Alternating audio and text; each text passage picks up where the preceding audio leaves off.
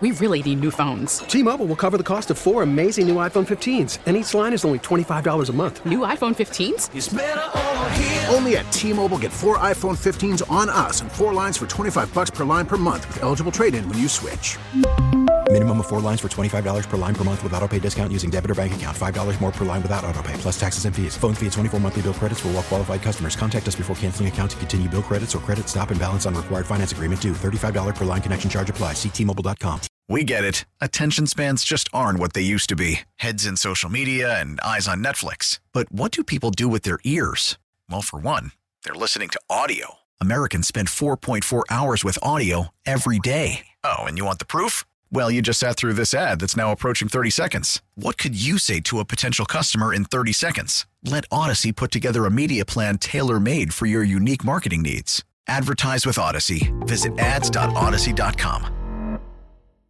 Got to take a quick pause because one of our absolute favorite people, just straight up people, Perloff, who we worked with at Sports Illustrated, hand down, hands down, is Jon Wertheim. He's award-winning journalist. He's the executive editor and senior writer at Sports Illustrated. He's a correspondent for 60 Minutes. He's also the executive producer of a docu-series called Rivals, which basically chronicles famous rivalries and gets into the psychology behind it. Jon, thanks so much for joining us today. Congrats on the docu series uh, Rivals tonight. The Michigan Ohio State episode airs at 11 p.m. on Big Ten Network. How you been, Jon?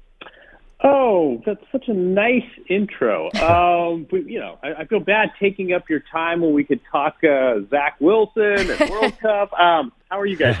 oh, we can get to all time. that. We can get to all that if you've got a thought on Zach Wilson. We want to hear it. But first with Ohio State, Michigan, because the the documentary, the docu series is awesome. It goes through famous rivalries. What makes Ohio State and Michigan unique amongst all of the other rivalries that you looked at? I, I think some of it is the history. They've been doing this for, for more than a hundred years. Uh, you know, same. We'll see. We'll see if it holds with new playoff formats and um, going forward. But you know, every Saturday Thanksgiving weekend for more than a century, these two teams have played. I think some of it is the proximity that you have these two schools and they're a couple hours away from each other, same conference, neighboring states. The states are actually fairly similar, and yet there is this real tribalism, as there so often is in rivalry. And this is, you know, this is the first in in a series. I mean, this actually started with sort of the the Federer Nadal documentary we did a few years ago, and it was like, okay, here are these individual athletes, but let's let's apply this to sports and then team sports. And we thought, you know, what what better way to kick this off than with Ohio State, Michigan? Jon, I you know one of the things you do so well is you put things in sort of societal frames. So in the documentary, you talk about sort of I don't know, divisions among Americans. Is it healthier to work it out on the football field in Columbus, Ohio? I mean, I think I know the answer. Or do you get into some of the negative tribalism that you see in other parts of our country? You, know, at, at its core, like rivalry and competition should be awesome, right? Why don't we like monopolies? Because they thwart competition. And why do we like democracy and, and two party democracy? Um, competition brings out the best in us. It's really healthy. It leads to ideas. Um, in sports, I mean, this is empirically like the social science. Dave Epstein will tell you that um, the best performances come when the opponent is a rival and not just a normal conference opponent. You know, Ohio State empirically will play better against Michigan and vice versa than they will against Purdue and Minnesota and Iowa. Um, the flip side is that rivalry, and you're right, we we see this in uh, arenas other than sports. Rivalry leads to tribalism, and rivalry at, at its most extreme leads to war, and rivalry can get really ugly. I, I think, you know, honestly, doing this project, I think you, you, you know, Michigan fans hate Ohio State, and whoever beats Ohio State is their favorite team that week, and vice versa, and they have the bumper stickers, you know, only Satan lets their kid go to Ann Arbor, and all. but I, I think like at the end of the day, and I think I got this, um, you know, talking to athletes, but also fans. I, I think there's at some level this recognition that we are better for the existence of this rivalry. And, and I may hate Ohio State more than any other team, but deep, deep down, I kind of am glad Ohio State exists and vice versa. And I think that's something that, you mm. know, hmm probably we could all stand to uh, pause. Uh, you know, I mean, I, I think at, at some level, like we, we don't want to live in a, a one party country. I mean, it's at some level, they get it in Columbus and they get it in Ann Arbor, that I can put up my bumper sticker about how much I hate Ohio State. But at the end of the day, I kind of realize I benefit for the existence of this rivalry. I kind of like that it exists. I kind of glad this isn't just a normal Big Ten game the Saturday of Thanksgiving weekend. That's something that I think, um, you know, is it's a little gentler in sports than it is in the country at large right now. Yeah, I mean, I love Michigan, Ohio State. I have no connection to either state. But today on SportsIllustrated.com, I'm reading our buddy Michael Rosenberg warning us that an expansion to the 12 playoff teams is going to kill all the rivalries, including Ohio State, Michigan. Do you buy that, Jon? You know, it, it's funny. I, I had thought about that in terms of the transfer portal. Mm. And you know, if if you can only, you know, if, if you're basically doing one year shopping, or or if you're not just winning games against your rival, but you're poaching their roster, what does that do to a rivalry? But no, I mean, I, I would happily, you know, feel free to watch this documentary, but as long as we're plugging, feel free to read Rosenberg's column because I think it's a really good point. If I'm the Big Ten and if I'm college football in general, these rivalry games are so different and so important, and they're important for the fans and the players, and there's all sorts of cool research about, you know, the athletes' testosterone levels and saliva levels. It's different for rivalry games than it is for regular games. I mean, these games really, I mean, it's, it's fun. And you know, like, like Perloff, yeah, like you said, like you and I who don't have any real connection still will watch them just because they're rivalry games. I mean, I would be really careful not to mess with this. But yeah, I mean, if they, if they play no times a year, it's tragedy. But I would say if they play twice a year, that's not great either. Um, if I'm Kevin Warren and the Big Ten, I am really uh, treating these with care because rivalry games are really special.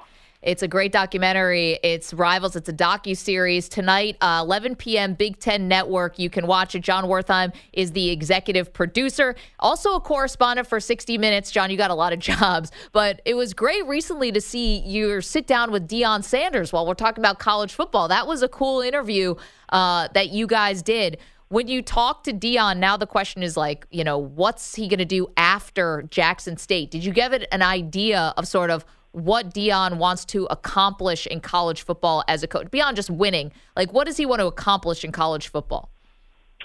I, I think he's really bought in. I mean, I you know, I mean, we we approach these things with skepticism, covering sports and covering college sports, and we all know coaches say one thing today and another thing tomorrow. I think this whole HBCU is more than he bargained for. Um, he obviously did, didn't go to one. He, did, he played at Florida State. Ironically, and we didn't get. I don't think we got this in the story.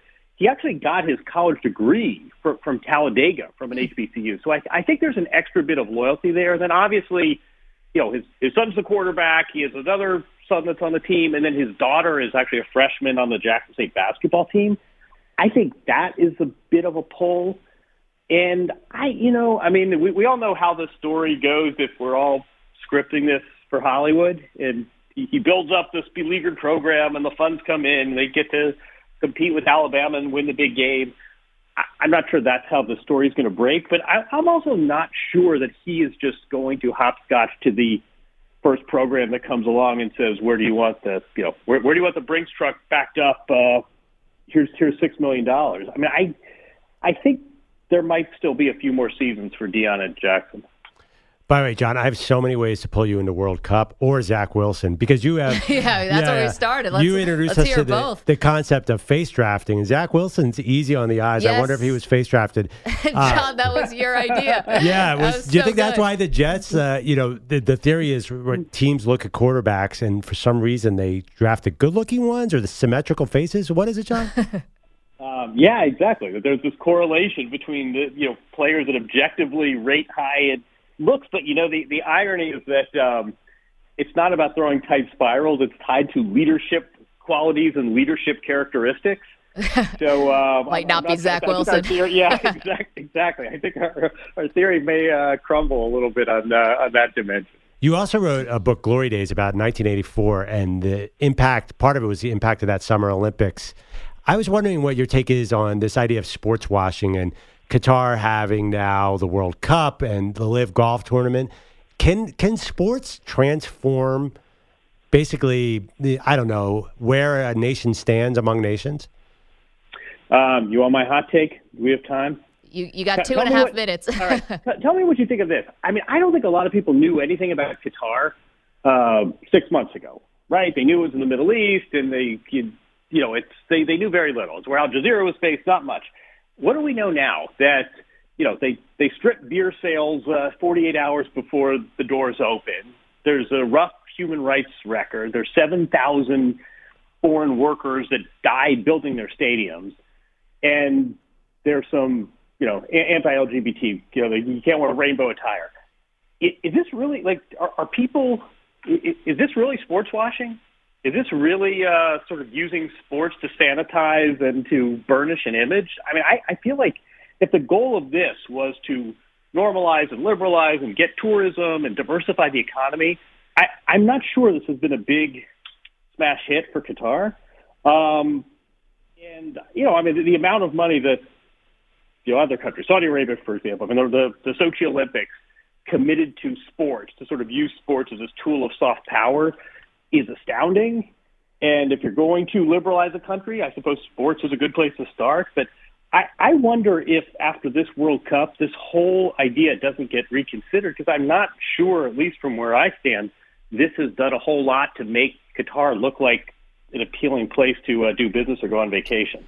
You know, Jon, it's so interesting, and I don't want to be like trite about the fact that so many terrible things have happened in Qatar. You mentioned the migrant workers, but it does it all distill down to a cliche we use all the time, which is all publicity is good publicity. Like you mentioned, the fact that most people were not familiar with Qatar. Now we are. Just the fact that we are, even if it was not has not been a great introduction, does that mean they've achieved a goal? I, I don't know.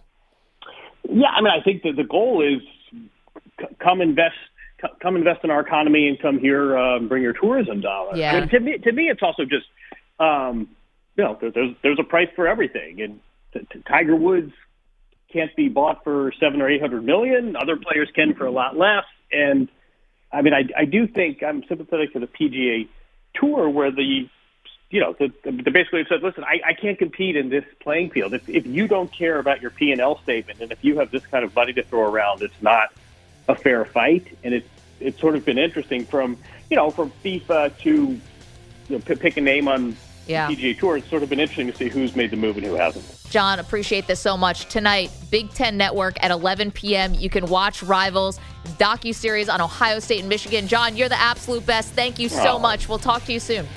It was a pleasure. Thanks, guys. Have a good holiday. T-Mobile has invested billions to light up America's largest 5G network from big cities to small towns, including right here in yours. And great coverage is just the beginning. Right now, families and small businesses can save up to 20% versus AT&T and Verizon when they switch. Visit your local T-Mobile store today.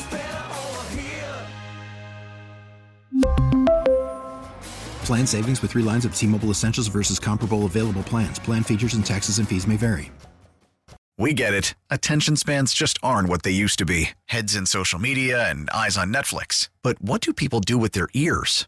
Well, for one, they're listening to audio. Americans spend 4.4 hours with audio every day. Oh, and you want the proof? Well, you just sat through this ad that's now approaching 30 seconds. What could you say to a potential customer in 30 seconds? Let Audacy put together a media plan tailor made for your unique marketing needs. Advertise with Audacy. Visit ads.audacy.com.